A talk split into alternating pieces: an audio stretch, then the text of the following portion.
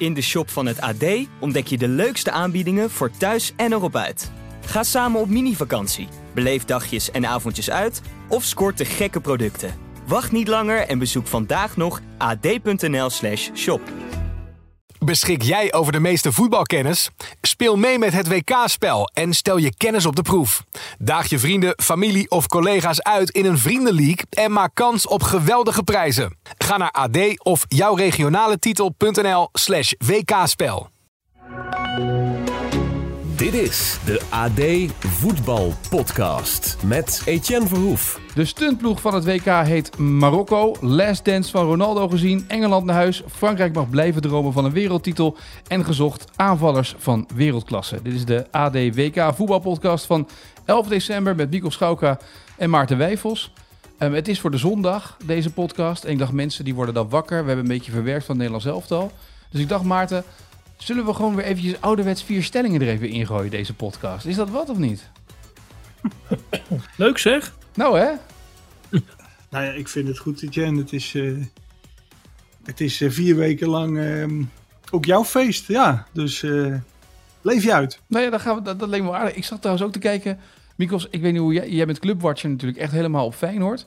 Ondertussen zie je al die clubs die starten weer opnieuw aan een soort van voorbereiding. Dat is ook heel gek nu. Dan zie je op Twitter en dan zie je al die berichten op de site komen. Die wint met 2-0 van die. Pietje Puk wint met... Het is een soort heel raar gevoel om in december aan een nieuwe voorbereiding te beginnen. Ja, uit de Feyenoordhoek kreeg ik uh, regelmatig berichten van zo. Die zijn klaar daar. Nou kun je weer uh, echt belangrijke dingen gaan volgen. Feyenoord.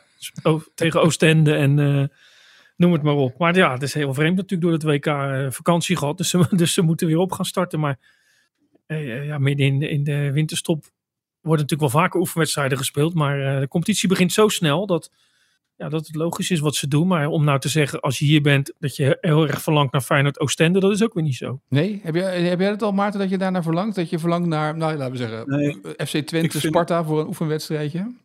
Nee, nee, dat had ik in, het, in, in, in vorige WK's ook al, 2010, 2014. Dan kom je weer in, ja, in het clubvoetbal. En poh, dat, dat is toch echt wel, wel omschakelen. Omdat um, ja, om verschillende redenen. Ook het niveau. Maar, maar goed, dat, dat vind ik nog een tweede. Want ik, kan, ik, kan, ik vind het ook hartstikke leuk om bij RKC te zien hoe een ontwikkeling is. Maar gewoon de hele, ja, ik zou bijna zeggen de hele urgentie.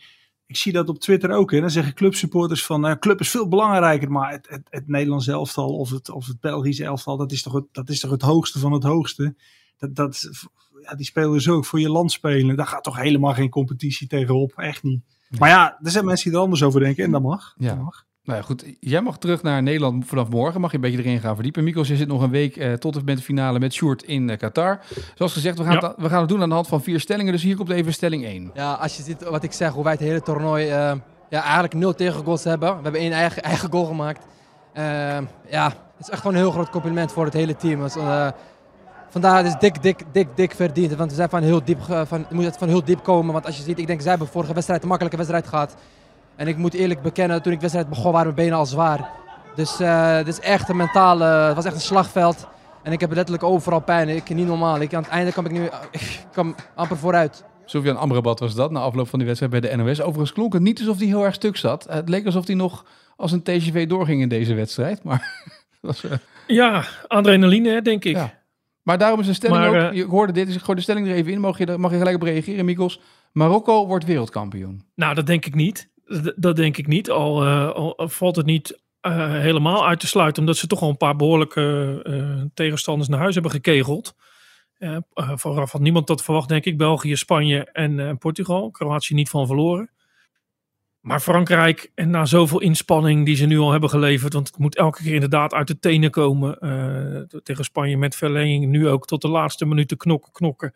Om hem over de streep te trekken. Ik denk dat Frankrijk dan net, net even een maatje te groot is. Daar moet je wel zo fris zijn om die uh, partij te kunnen bieden. Maar, maar goed, ja, het is een gek toernooi het is niet helemaal uit te sluiten, maar die Fransen zullen toch niet ook uh, de fout maken die die andere grote landen allemaal hebben gemaakt tot nu toe. Het zou wel leuk zijn hoor, want Marokko is, ze maken een beetje een toernooi met, het, met de supporters daar, hè? Niet, niet wat er in Nederland, België en, en omstreken gebeurt. Maar het wordt wel een interessante wedstrijd, omdat er veel jongens uit Frankrijk komen ook. Ja. Dus die spelen tegen, ja, tegen, een eigen, tegen hun landgenoten. Dus dat maakt het leuk, maar ik kan me niet voorstellen dat ook Frankrijk eraan gaat. Uh. Nou ja, die Fransen maakten ook niet heel veel indruk, Maarten, tegen Engeland. Dat was er ook niet echt Nee, de... maar- Hè? Nee, maar Marokko, het is een prachtig sprookje. En, en het is ook mooi, hè? Het eerste WK in de Arabische wereld. En dan land is Marokko bij de laatste vier. Dat, dat zou je bijna zeggen, dat, dat, dat past ook. Dat, dat, dat moet ook bijna. Maar ja, het is wel, ze zijn ook wel het levende bewijs dat eh, het, het kan ook allemaal meezitten dat je in een flow komt. Want er was een statistiek, geloof ik, dat zij in de tweede helft tegen Portugal, ik geloof dat ze 15 passes hadden, hadden gegeven op de helft van de tegenstander. En Portu- Portugal 200 zoveel of zo. Dus ja, het, het, het is ook echt gestoeld op, op inderdaad die verdediging, die keeper die, die, die de meest onmogelijke reddingen maakt. En dan scoren ze mooie goal trouwens, maar dan, ja, dan scoren ze en dan, en dan gaat hij er aan de andere kant niet in. En ja, het is ook wel het bewijs dat je inderdaad, ze, verdedigen met man en macht. Nou ja, hè, prima, daar hebben we het eigenlijk de hele tijd over. Van wat is, nu, wat is nu goed voetbal of wat is nou wijsheid? Nou ja, Marokko bewijst dat het zo dus ehm, moet. Stel dat zij open en bloot zouden gaan aanvallen. Nou jongens, hadden er in de eerste ronde uitgelegen. Dus dat gaat niet. En als ze het zo doen, nou prachtig toch? En ik denk dat iedereen ervan geniet. En ook die, ook mooi hè, die families erbij. Die spelers met die moeders. En dan hoor je in Nederland soms, ja, bij ons is het allemaal te soft geworden. En dan zeggen macho's meer. En dan, en dan zie je Marokko, die gewoon presteren hier. En die, die, halen, er, die halen de grootmoeders van, van 90 jaar halen ze erbij. Alles, alles staat er op het veld. Kleine kinderen. Ja, dus dat, dat heeft er helemaal niks mee te maken. Het is gewoon een prachtige teamprestatie. Maar Mikos, jij was bij, bij die wedstrijd. Na afloop neem ik toch aan dat ook de bondscoach wel een paar kritische vragen heeft gehad over de spelopvatting, toch? En dat er maar 15 passes in de tweede helft op de helft van de tegenstander waren. En waarom het eigenlijk niet 4-3-3 vooruit voetballend is. Nou ja, hij komt binnen en dan, gaat, eh, dan gaan ze klappen, hè? Allemaal. Gaan staan en klappen. Dat heb ik wel bij meer landen gezien hoor, in het verleden. Griekenland bijvoorbeeld ook een keer. Met Maar ze gaan aan allemaal ook? Ja, shirt aan. Allemaal een shirt aan. Ja. En Ik, ik was ruim op tijd voor die wedstrijd. Kleine anekdote, ben je gek op altijd, Ja. Ruim op tijd. Supportersbus, om het maar zo te noemen. Dus je gaat eerst met de metro aan het eind van de metro staat er een bus klaar. En die brengt je dan in de buurt van het stadion. Dan moet je nog een stukje lopen bij dit specifieke stadion. Eh, maar dan hadden ze een paar cordonnen van eh, agenten gemaakt. Omdat ze eigenlijk willen weten of je een kaartje hebt. Omdat eh, er zijn nogal wat Marokkanen zonder kaartje. Maar die gaan toch naar het stadion. Dus die zeggen niet we gaan ergens in de stad en in het plein kijken. Maar ja, die sprinten gewoon met z'n allen naar het stadion. En het levendeel heeft geen kaartje. Dus die politie is toch bang voor tafereelen rond, zoals bij de Champions League finale. Dat ze, ja, want ze moeten erbij zijn. Dat zeggen ze ook. Ja, dit is een once in a lifetime eh, iets. We moeten daar eh, bij zijn. Dus ze sprinten naar het stadion. Nou ja, die werden dus allemaal tegengehouden. En wat doet dan die politie? Die zijn er helemaal niet gewend, hè, dit soort sportwedstrijden. Die dringen ze dan terug. Maar aan de andere kant laten ze de mensen weer aansluiten. Dus je krijgt een soort effect dat verslaggever van het AD, die, nu aan het woord is, in het midden staat. Dat de mensen voor hem, al die Marokkanen, teruggeduwd worden naar mij toe. En aan de andere kant mogen ze komen. Dus een soort van eh, plak kaas tussen, tussen de, de broodjes eh, Marokkanen. Dus ik dacht op een gegeven moment, ja, als er straks mensen gaan vallen en zo.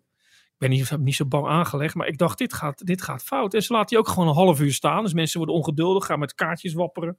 Uh, wij hebben een kaartje zoveel betaald, wij willen erdoor. Ja, er staan er heel veel tussen die dat, die dat niet hebben. Dus ik ben benieuwd hoe dat in die halve finale gaat. Want het, het komen er meer en meer. En als ze echt de finale zouden halen, ja, ja, dan wordt een bestorming van dat Luceel. Want ze, ze Ja. moeten en zullen erbij zijn. Maar even terug naar, ik stelde die vraag, omdat we hebben natuurlijk in Nederland krijgt Van Gaal heel veel kritiek van de, aan de ene kant Ja. van hè, de speelwijze. Maar jij zegt dus klappen bij de persconferentie als de bondscoach binnenkomt.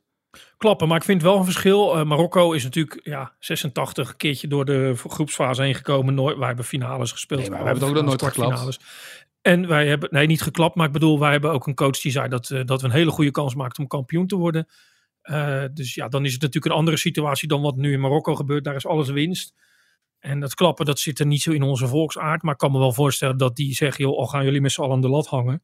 Eh, dat vinden we allemaal prima. Die, dat stadium zijn wij natuurlijk voorbij. Hè? Sinds 1974 hebben we heel vaak heel goed gepresteerd. Dus er wordt ook heel veel verwacht. Dus, dus daar, is, daar is de lat veel hoger.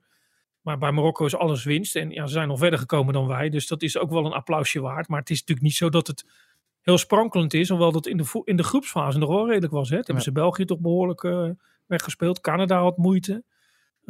Tenminste in de eerste helft werden ze weggetikt. Eh, Kroatië was een beetje in evenwicht. Ja, en daarna is het wel gestoeld op, eh, op achteruitlopen. En ja, tegen Portugal hadden ze wat te verdedigen. Een voorsprong. En tegen Spanje hebben ze gedacht, als we die 0-0 halen, wie weet, met die strafschoppen. Dus ja, iedereen is daar tevreden. Maar wat kun je anders verwachten van deze mensen? Een coach waar ik nog nooit van gehoord had. Eh, heel veel spelers waar ik nog nooit van gehoord had. Ik hoorde die nummer 8, Unai heet die volgens mij, Ja. uit mijn hoofd. Speelde een jaar geleden nog, of twee jaar geleden nog op het vijfde niveau van Frankrijk. Ja. Ja, die speelt nu tussen Hakimi en Ziyech in en, en speelt echt geweldig. Dus het, ja, het heeft iets weg van Zuid-Korea toen. Hè? Dus dat, dat je denkt, het kan eigenlijk niet. Maar nog een rondje, nog een rondje. Alleen die struikelde wel in de halve finale. Normaal is dat ook wel een beetje het eindpunt, denk ik. Maar welke vragen komen er dan? Want daar ben ik heel benieuwd naar. Of is het zoiets dat je zo'n persconferentie dat dit gebeurt? Ik, eh, goedemorgen. Ik, eh, ik ben geen schrijvend journalist en ik eh, ben nu heel erg zenuwachtig. Eh, beter goed gepikt dan slecht verzonnen, zeg ik maar zo. Eh, ja, ik ben Ron Jenner uit Soetermeer, fotograaf professioneel. 62 jaar en deze foto, eh, deze speler, heeft jarenlang op mijn opklapbed gehangen. En dat is eh, ja, voor mij een heel bijzonder iets. Wat ik nog veel meer bijzonder vind voor de club ADO Den Haag is dat deze man met zoveel passie, met zoveel liefde voor de voetbalsport, zich inzet en nu weer zijn liefde geeft aan ADO Den Haag. Dat ik het, ja, normaal krijg je een applaus als je dood bent, maar ik vind dat gezamenlijke voetbalsport, alle mensen die hierbij zijn, een groot applaus voor deze man, die de voetbalsport in Nederland en met name de liefde voor ADO, zeg maar, hier in ere heeft gehouden. En Dick, ik wil vragen of jij dit oranje shirt wil signeren. Maar d- dit gebeurt dus daar niet, of wel? nou, eh, eh, een bij, toch wel een beetje hetzelfde. Hè? Alles in perspectief. Eh, dit, deze man wordt niet geroemd voor zijn hele carrière. Maar wat Walid Regragui presteert, is natuurlijk eh, ongelooflijk. Ja. Ja. Tot voor kort had- hadden wij in ieder geval nog nooit van hem gehoord, denk ik. En ze hebben daar allerlei coaches geprobeerd. En dit eerste wat die deden was Ziyech eruit gooien. En, en toen heeft de bond gedacht, ja, we moeten een coach hebben die in ieder geval Ziyech- terughaalt. Ja. Laten we deze jongen maar doen. En toen ging het nog om Ramsey erbij of niet. Nou, ze hebben een, een, een, een, eh, dat vond ik ook wel mooi, een assistent. Hij, hij ziet eruit alsof je hem niet in een donker steegje tegen moet komen. Maar die zag in die rust bijvoorbeeld zes Portugezen om die scheidsrechter heen staan. De rest ging naar binnen. Maar hij niet, hè? Hij stormde er naartoe en eh, duidelijk maken aan die scheidsrechter wat dat dit niet de bedoeling is. Maar bij Oranje hebben we dat ook gezien natuurlijk. Ja. Dat bespelen van die scheidsrechter, wat, wat bij die Matteo Lahos heel goed heeft gewerkt. Maar bij deze man, eh, ja, die dacht in ieder geval, dat gaat ons niet overkomen. Wij gaan niet tien minuten naar rust een of ander rare moment terugkrijgen dat, dat hij die eh Portugezen gaat bevoordelen. Ik ga dat duidelijk maken. Dus ja, alles, alles valt daar goed. En eh, ja, deze man krijgt eh, inderdaad niet de allermoeilijkste vragen. Ja, eh, die, die, eh, dat is een held aan het worden. En dat is hij nu al, denk ik. Maar toch, Maarten, Portugal, daar hadden we nog van gedacht, nou die komen eraan. Sterker nog, volgens mij was de kop een paar dagen geleden. Hè, Ja. toen, toen liep het allemaal soepel, Ronaldo eruit. Ja, nou Favoriet dat is erbij. het, maar, Ja.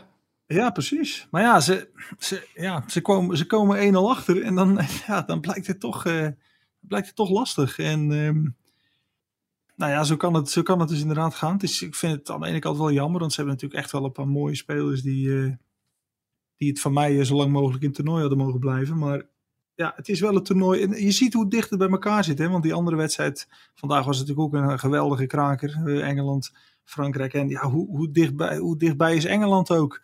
Als Harry Kane Meter, hem meter of vier, meter of vier.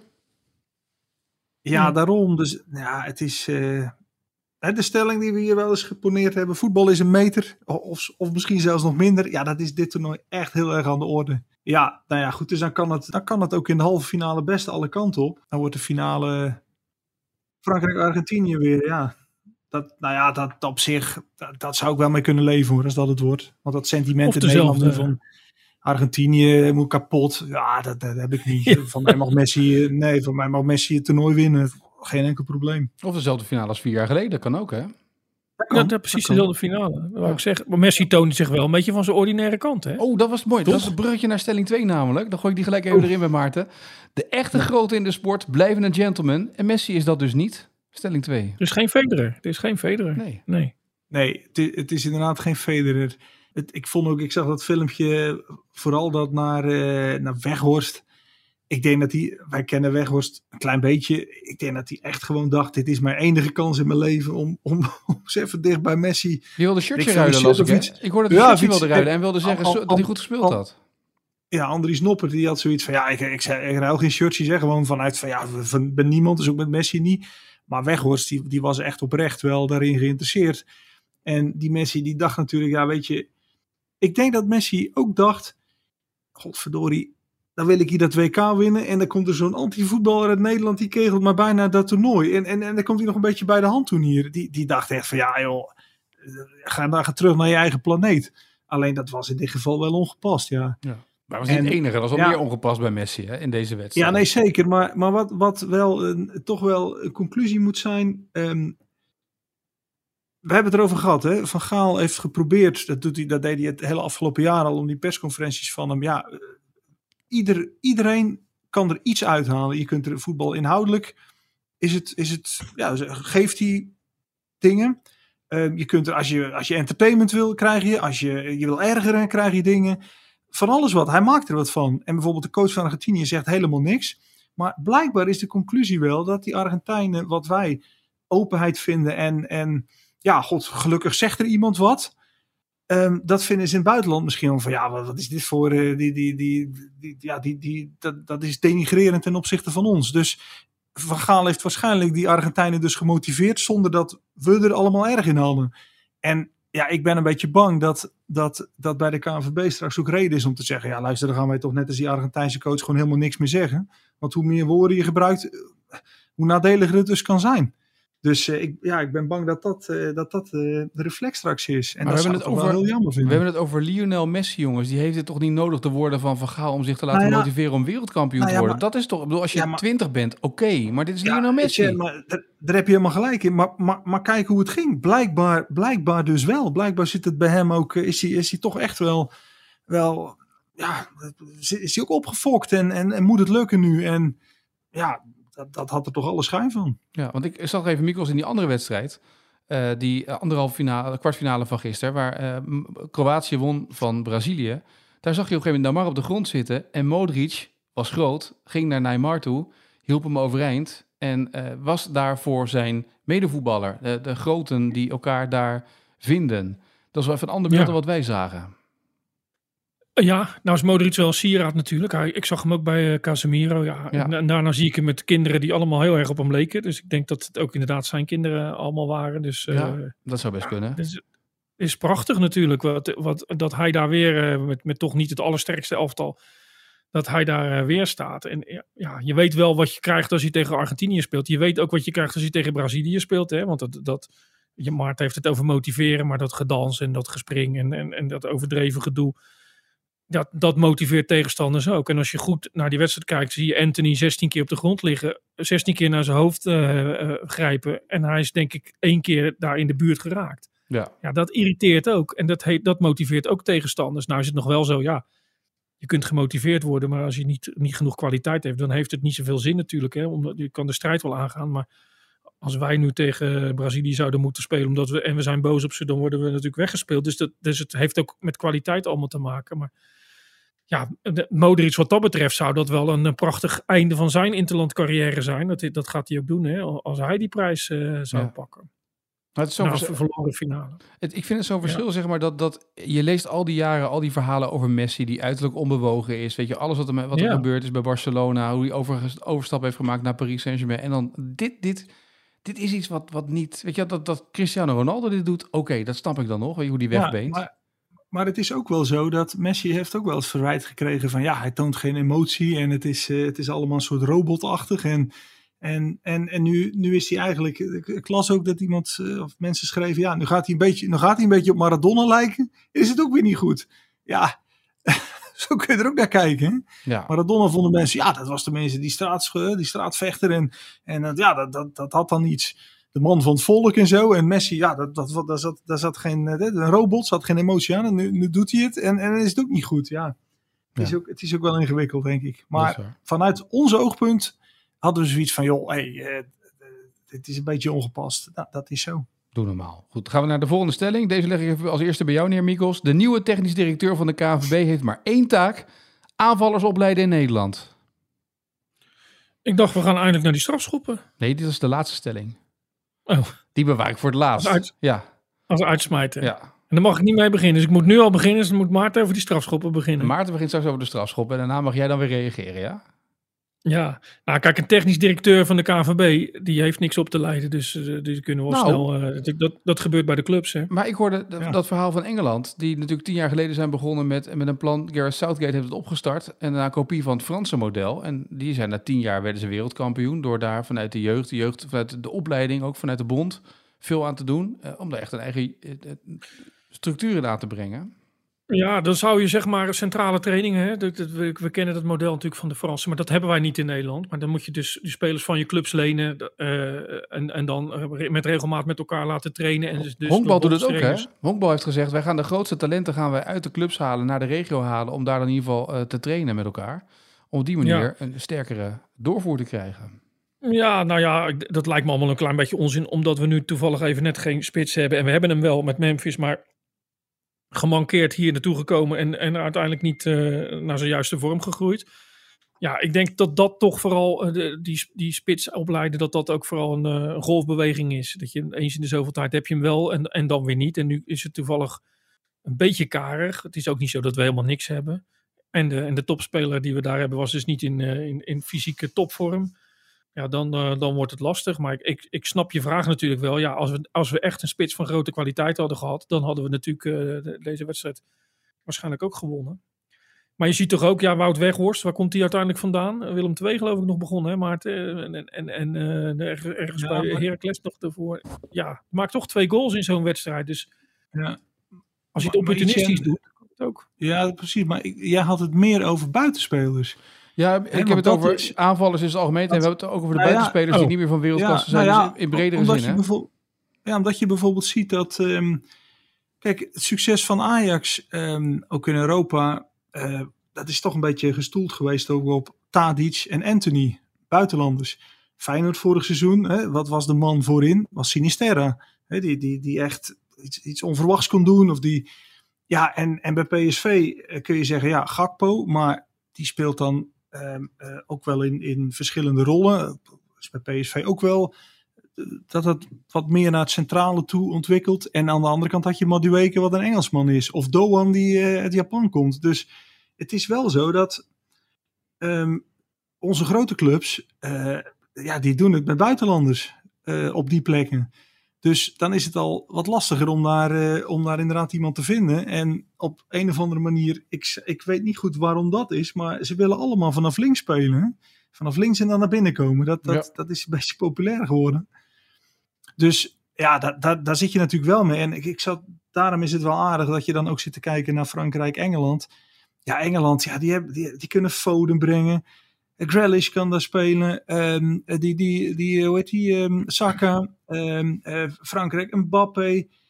Ja, dat, dat, is, dat is toch echt een ander kaliber dan wij momenteel hebben. En, ja, en, en dus is dat wel iets waar je, waar je dus wel ja, waar je rekening mee zult moeten houden. Want En- waar zijn al die voetballers... bijvoorbeeld, Dat, Mikos, jij bent, jij bent bij Feyenoord, kijk je. Waar zijn al die buitenspelers van Feyenoord dan in de opleiding? Die spelen toch allemaal 4-3-3? Die spelen toch bij Feyenoord niet ineens eh 5-3-2 of zo?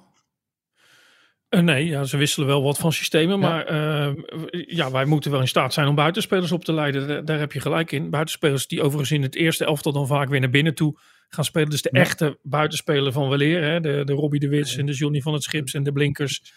Die, die bestaan niet echt meer. Of althans, als ze bestaan misschien nog wel. Maar ze krijgen een andere rol. Hè? Komen wat meer naar binnen te spelen. Maar ja, daar is het wel een beetje karig. Ja. Maar, maar ja, goed. eh, een tijdje geleden hadden we dit eh, kunnen zeggen over verdedigers. Daar hebben we er nu in één keer heel veel van. Dus eh, misschien moeten we er wel een, eh, een, aandachtspuntje van maken. Maar veel clubs in de jeugd spelen inderdaad niet meer met, met hun buitenspelers op de flanken. Dus, dus daar heeft het toch ook wel een klein beetje mee te maken. Jongens die meer naar binnen spelen. Achter de spits willen spelen. Zelf misschien niet helemaal aan die zijkant weggeplakt willen, willen worden. Dus ja, misschien sterft dat een beetje uit. Ik durf het eerlijk gezegd niet te zeggen. Dat hoeft ook helemaal niet erg te zijn. Maar dan, maar dan ga je op een iets andere manier spelen. En dat, dat, nou ja, daar komt de discussie weer waarschijnlijk. Maar dat is toch ook helemaal niet erg.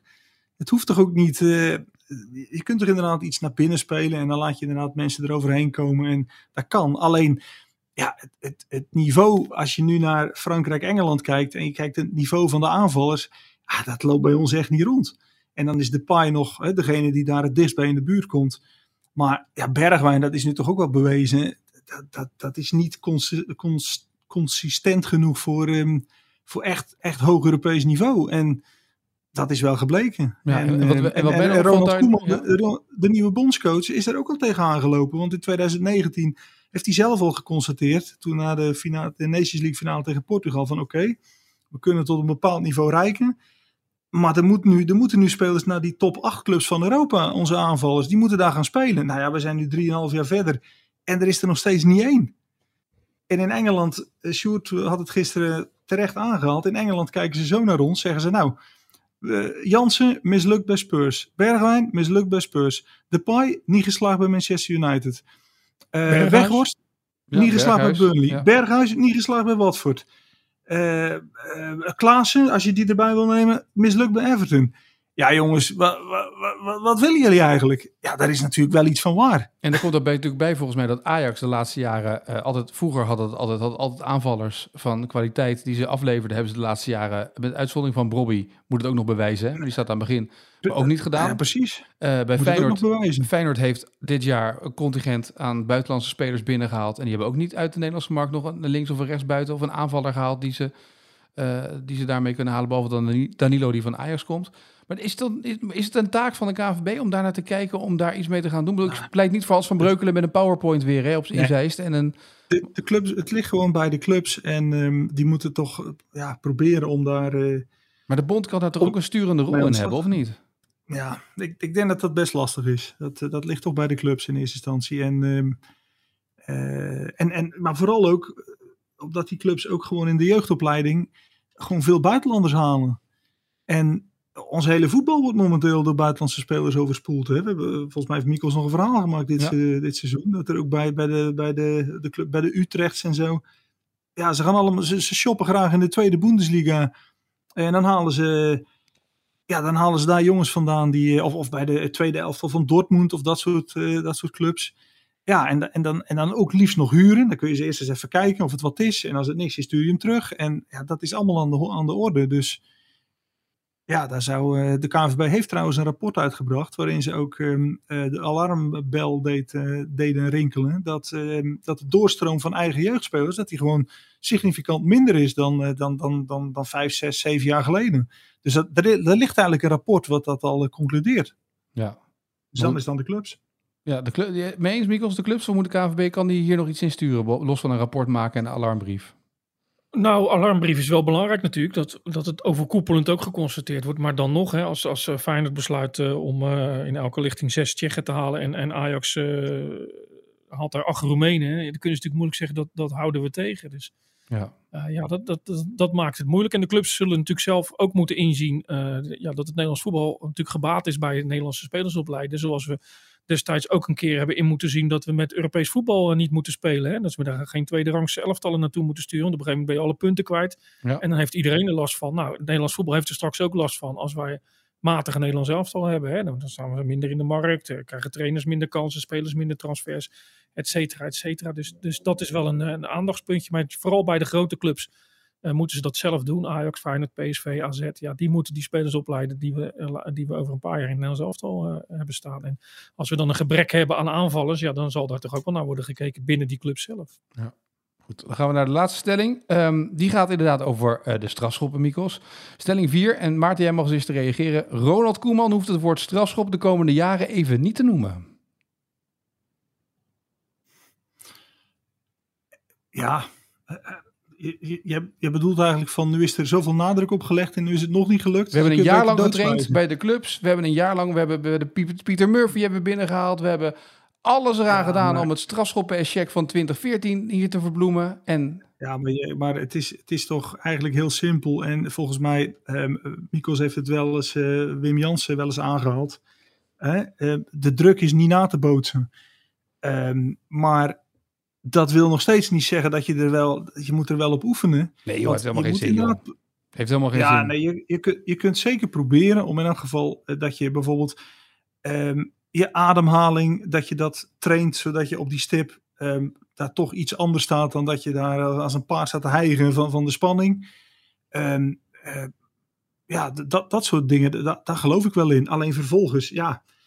Eh, en, en, en vergeet één ding niet, er wordt altijd naar de nemers gekeken. Hè? Maar, maar kijk eens naar ehm, sommige keepers. Ja, die doen, het, die doen het gewoon echt heel erg goed. En ja, da daar kan het soms ook aan liggen. En, ehm, en, en soms is het ook gewoon, ja, eh, Harry Kane maakt een penalty. Vervolgens de tweede penalty schiet hij heel hard over.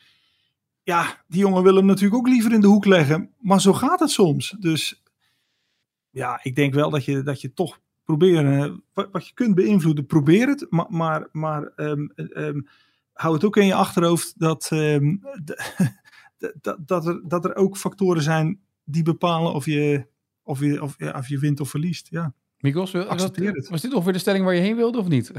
Nou ja, wat Maarten zegt is natuurlijk helemaal terecht. Alleen, ja, dat wisten we allemaal al. Eh, Alleen, er is een soort sfeer gecreëerd natuurlijk. En dat, mogen ze zich in Zeist best wel aanrekenen. Want, want daar hebben ze zelf mee te koop gelopen. Met, met eh, Louis zelf voorop, maar ook de keeperstrainer en dergelijke. We hebben er een soort kermis van gemaakt natuurlijk. Hè. De testen in Zeist, de keeper. Er moest een, keeper, een penalty specialist bij zijn. Er was zo vaak getraind. Eh, de clubs moesten nog trainen. eh, in de aanloop naar deze wedstrijd. En ook die van de Verenigde Staten. Hè, weet je dat het eventueel strafschoppen kunnen worden? Dan krijg je er veel vragen over. Nou, er was heel vaak op getraind. En uiteindelijk maak je jezelf toch een beetje belachelijk. Als je niet verder komt dan dat eh, Andries Noppert die op de stip staat. En eh, probeert eh, eh, wat Hans van Breukelen in 1988 al deed. Hè, spelen uit, zijn uit balans te brengen. Waar overigens Lautaro weinig problemen mee had. Hij duwde eerst de, ba- de bal in de buik van Noppert. En toen in zijn gezicht. En toen jaste hij hem in de bovenhoek. Ja. Dus, dus ja, dat zijn allemaal dingen die hebben we al honderd jaar gezien. Maar je verwacht iets na zoveel publiciteit. Na zoveel eh, aankaarten ervan. Dat ze toch iets hadden gevonden wat wat makkelijker gaat. Ik heb in de mixzone gestaan. Hè, daar waar journalisten na afloop spelers kunnen spreken ja, dat is ook ontluisterend. Als je dan vraagt aan die spelers van, ja, maar wat is nou eigenlijk een klein beetje wat je, wat je anders zou eh, kunnen doen? Ja, dan zegt Luc de Jong, joh, ik doe wat ik doe. En Steven Berghuis zegt, ja, ik heb hem heel veel geoefend. En Noppert zegt, eh, ja, ik, ik heb het een beetje vervelend gedaan rond de stip, maar dat deed Martinez ook. En bij hem werkt het wel en bij ons niet. En ik heb met, met Bijlo en met Pasveer hebben we heel veel strafschoppen geanalyseerd. Ja, dat lijkt mij dat dat twintig jaar geleden ook wel gebeurde. Het, het- ik, er is zoveel over gesproken dat je dacht dat Nederland echt wel iets had. En dan bedoel ik meer het afzonderen. Wat Maarten zegt, de ademhaling onder controle. eh, toch een trucje eh, van desnoods Pieter Murphy. Dat je denkt, ja, ik ben op dit moment toch niet in die 80.000 eh, eh, tellende, dat stadion met 80.000 mensen. Ik kan dat anders doen. Nou, dat, dat hebben we helemaal niet gezien. Noppert zegt na afloop, het is een loterij. Nou ja, daarmee veegt hij alles van tafel wat we hiervoor hebben gehad. Met strafschoppenspecialist. En de spelers zeggen, ja, eh, ja, ik had die trap wel heel vaak geoefend. Maar ja, ja zegt Berghuis, dan moet toch iets verder in de hoek. Maar ja, na zo'n lange wedstrijd, zoveel vermoeidheid, zoveel spanning. eh, Van Dijk zegt, er, is, er zitten 80.000 mensen te fluiten. Je kunt dat niet nabootsen.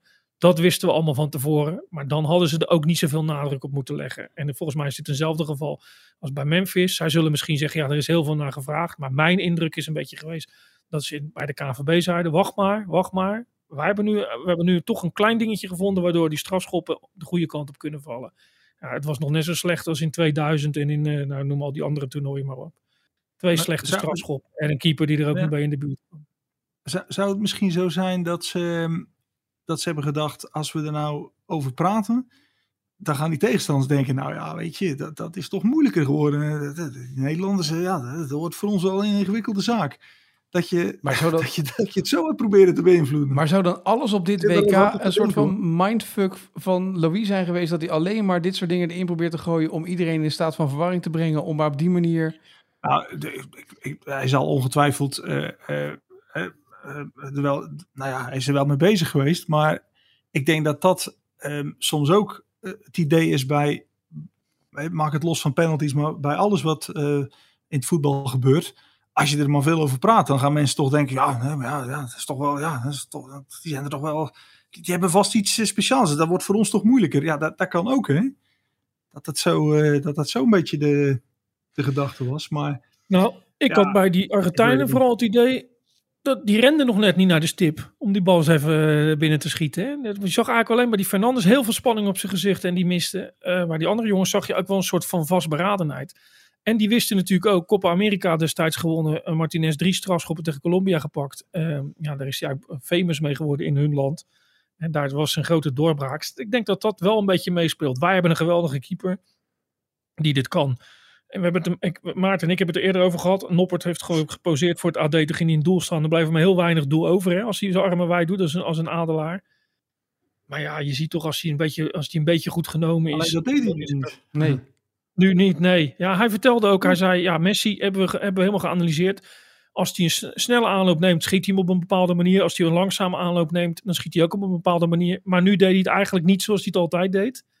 Uh, nou, hou me even te goed hoe dat nou precies ging. Maar hij zei, hij heeft er net een gemist. Dus gaat hij het misschien Ja. toch weer net even wat anders doen. Ja, Maar dat is Maar ik wel vond het wel- dat- ja. Wat zei je, Maarten? Eh, dat inderdaad, die, je zag ook bijvoorbeeld Harry Kane, zag je in beeld vanavond, van waar hij dan, dus de penalty komt eraan en waar in de hoeken schiet hij. En daar zie je dat hij echt wel een duidelijke voorkeur voor links heeft. Maar ja, dan ben je keeper, ja, dan denk je, ja, ja, hij heeft een duidelijke voorkeur voor links. Maar ja, als ik nu naar links ga, dan ga- dan gaat hij natuurlijk naar rechts. Ja, dat blijft natuurlijk altijd een, altijd een spel. Maar, maar ja, is dan de, laat ik het zo zeggen, heb je er dan, volgens mij gaat het ook hierom, Stel nou dat je er helemaal niks aan doet en je verliest dan. Heb je dan als speler het idee van ja, ehm, ik kon het toch niet trainen? Of heb je dan het idee, ja jeetje, ik heb er ook helemaal niks aan gedaan. Dus ehm, eh, ik, ik, heb, ik heb proefwerk Duits. ehm, eh, ik heb het helemaal niet geleerd. Ja, dan heb ik een onvoldoende. Ja, dan, dan had ik er maar wel iets aan gedaan. Ja, het is ook een beetje jezelf soms geruststellen misschien. Jongens, ik heb op school Ja, journalistiek het statistiek gehaald. En daar heb ik niks voor geleerd. Dat ik gewoon alle vragen gewoon statistisch gewoon goed berekend wat het zou zijn. Dan kan je het gewoon halen. Hè? Ja. Nee, maar, maar maar het is Ja. een beetje proefwerk Duits. En tegen je klasgenoten zeggen: ja, maar wacht even. Als je zo en zo en zo doet, dan haal je zeker een voldoende. Als je, als je dat ook nog doet, haal je nog een hogere voldoende. En dan zelf met een drie naar buiten komen. En de klasgenoten waar jij tegen hebt gezegd hoe je het allemaal moet doen, met een zeven naar buiten zien komen. Dat gevoel hebben ze nu een beetje gecreëerd. Ja, ik vond het echt een beetje pijnlijk dat, dat, je, dat je zo vaak en zo lang de wijsgeer uithangt over strafschoppen en dan dit doet. Twee strafschoppen die, die, die eigenlijk half hoog, hè, keepers hebben ze graag half hoog. Neem, Ja, die jongens kun je het niet kwalijk nemen, maar, maar het was niet dat je denkt, nou, daar zijn er 1500 van genomen. Dat, hè, die, die maken nooit die fout om hem zo half hoog te trappen. En Noppert, die eigenlijk helemaal geen idee had wat hij nou voor ritueel moest doen. Viel me trouwens wel op bij Kane, dat hij die bal nog een keer neer ging leggen. Hè? Dat, dat hij echt Ja. in, die, in die... Dus, dus die heeft wel zoiets, hè? in die zone moet In komen. de routine. Ja. Juist passen in de routine. Maar bij de tweede, ja, dan denk je dat inderdaad. En bij Ziyech, ik weet niet of ik dat al een keer in de podcast heb gezegd. Ik praat zoveel, dus misschien heb ik het Nee, idee dat dat, ik tijdens dat eten heb dat gezegd collega's, tegen- een soort ja. podcast met mijn collega's zonder microfoon. Maar die, eh, die, die Unai Simon, die, die dook bij die eerste strafschop van Marokko, dook die echt heel snel in een hoek. En de tweede die moest nemen was Ziyech. Die knalde hem door de midden met het idee van ja, hij duikt in de hoek, dus ik schiet hem door de midden. Maar stel nou dat die Unai Simon, dat had ik dus wel een goede gevonden. Stel nou dat die Unai Simon of eh, nu eh, Noppert bij de eerste heel ver in de hoek duikt. En dus inderdaad een lokkertje geeft of aan de tweede speler die denkt, nou hij gaat de hoek in schiet hem door de midden. En dan blijven staan. Ja. Of denk je als speler, ja, ik ben nu de tweede die gaat nemen. Hij dook zo ver de hoek in. Nou ja, Gaat en het, luister, gaat het niet nog een keer doen. we hadden met Noppert één vond- groot voordeel gehad. Niemand kent Andries Noppert als keeper met strafschoppen. Dus niemand kan uitgebreid die, die Nee. strafschoppen van En hem ik, weet nu, analyseren. ik weet nu ook waarom. Ja, Hoe, mo- waar, hoe moeten ze hem, waar, die hebben geen test gezien in Zeist. nee. Waar moeten ze hem van kennen? Ik kan, ik kan ook geen strafschop herinneren die hij heeft gepakt. Maar dat is misschien mijn fout. Maar Nou, hij vertelde in eh, Italië had hij iedereen gepakt, maar toen ging die, alle, die keeper van Zuid-Korea ging die bij de paal staan. Ja. Zo van eh, bij één paal en toen, eh, toen had hij hem. Dus hij zei, nou, dat is op zich wel iets wat ik, wat ik kan doen. Maar ik vond een interessant aspect ook.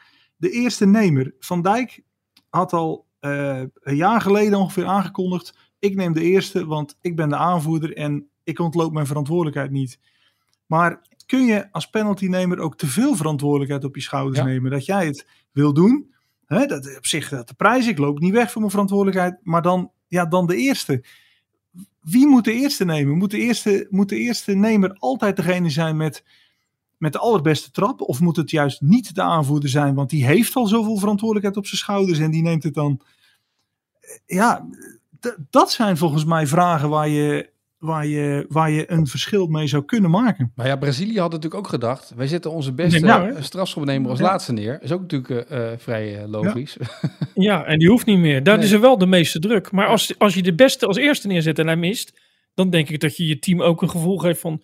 Ja, wat, wat moet er nu nog Ja, maar- gebeuren om, om door te komen? Maar daarom is het ook, ja, maar bijvoorbeeld Engeland vorig jaar, die werden natuurlijk met pek en veer overladen. En zo gaat dat, hè, toen die jonkies misten. En toch, toch vind ik het nog steeds goed dat ze, dat ze toch over nadenken Ja. wat je zou kunnen doen. En dat het dan niet lukt, ja, dan krijg je de hoon over je heen. Maar als het namelijk niet lukt en je hebt niks voorbereid, dan, dan zeggen er ook genoeg mensen: ja, stelletje losers, je hebt helemaal niks voorbereid. Ja, Je probeert alles uit te sluiten met, met, met, het, met een manier van, van voorbereiden, met de speelstijl die je hebt met plan A, B en C.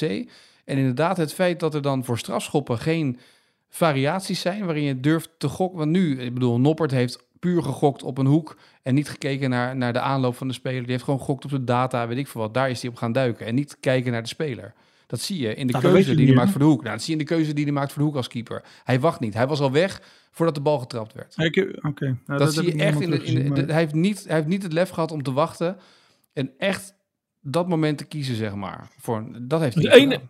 Het enige wat ik logisch vind is eh, aan wat ze allemaal in de voorbereiding hebben gedaan, is dat ze zeg maar van tevoren al wisten wie er ging trappen. hè. Het ligt natuurlijk nog wel aan sta je op het veld of niet. Maar Luc de Jong zei, ik wist, ik wist, als ik op het veld sta op het moment dat het is afgelopen, dan moet ik een bal trappen. Berghuis. Van Dijk. Dus zij, je ziet ook nog wel eens, en dat zag ik bij Minamino, hè, bij Japan. Eh, daar, vroeg, daar vroegen ze, ja, wie wil er een nemen? En toen bleef het 15 seconden stil. Het is een beetje alsof je bij de deetjes een, eh, een toernooi speelt. Hè? En toen zei Minamino, ja, eh, dan doe ik het wel. Weet je wel, van Ja. ja, oké, Ja. Dan Want doe die ik het deed wel. dus zonder voorbereiding. Ja, daar heb je dan toch een nog een slechter gevoel van, denk ik. Die deden, ja, die deden het eigenlijk een beetje op de Bonnefoy. Maar die zeiden, ja, zo hebben we het ooit in Tokio op de Spelen gedaan tegen Nieuw-Zeeland. En dat ging goed. Dus, dus we dachten, dit gaat, wel, eh, dit gaat wel goed. En Spanje deed de eerste drie aanwijzen door de coach. En die zei tegen Busquets, en dan doe jij de rest dan maar. En die eerste drie die de coach had aangewezen, we hadden allemaal al gemist. Ja. Dus ja, die keeper dat- trouwens van Kroatië, Ja. ook een fenomeen hè, op strafschoppen. Ja, die keeper van Argentinië trouwens ook. Er is een prachtig filmpje, hè, dat hij met eh Modric samen zit. En dat de Modric tegen hem zegt, joh, ja, je, je gaat niet meer vooruit. En ja, zegt hij, ik ben zo onzeker. En ja, god, joh, maar je bent toch een goede keeper. Die, die praat hem als een soort amateurpsycholoog wat, wat moed in. En, en dan nu is hij de held van het elftal. Ja. Ja, En die Voetbal- keept soms, Etienne, ik ben geen keeper, maar als je, als je, als je ons nu eh, bij een, een elftal B-junior of zo even een trainingspartijtje mee laat keepen, want ze hebben geen keeper. Zo keept hij een beetje. Ze komen op hem af en dan blijft hij staan. Ja. Jij zou ook in je spijkerbroek niet meteen naar de hoek gaan. En eh, daarmee pakt hij heel veel van die ballen.